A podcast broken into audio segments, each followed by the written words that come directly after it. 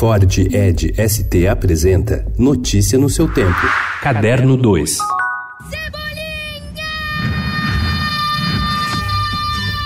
Turma da Mônica, Laços, estreia nos cinemas na quinta-feira, dia 27. Com montagem de Daniel Rezende, o filme põe na tela figuras que estão no imaginário nacional.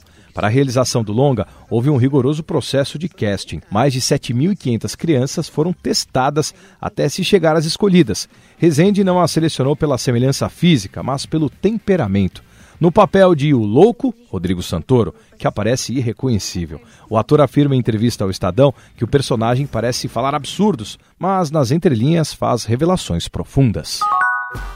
E haja cinemas e horários para acomodar tantas atrações. Com a chegada das férias de julho, as distribuidoras se mobilizam para atender a demanda das plateias infantis. Na quinta-feira passada, dia 20, estreou Toy Story 4, que arrastou multidões às salas de todo o Brasil. Nesta quinta, dia 27, entram Turma da Mônica, Laços e Pets, A Vida Secreta dos Bichos, onde amizade, lealdade e solidariedade estão no foco da animação que chega ao mercado brasileiro com cópias em 2D e 3D, dubladas e legendadas.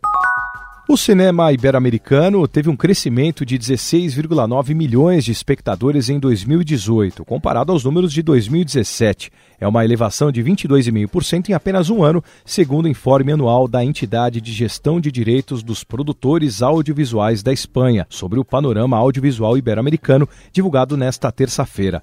Foram em 2018 870 milhões de entradas vendidas e mais de 3 bilhões de dólares arrecadados.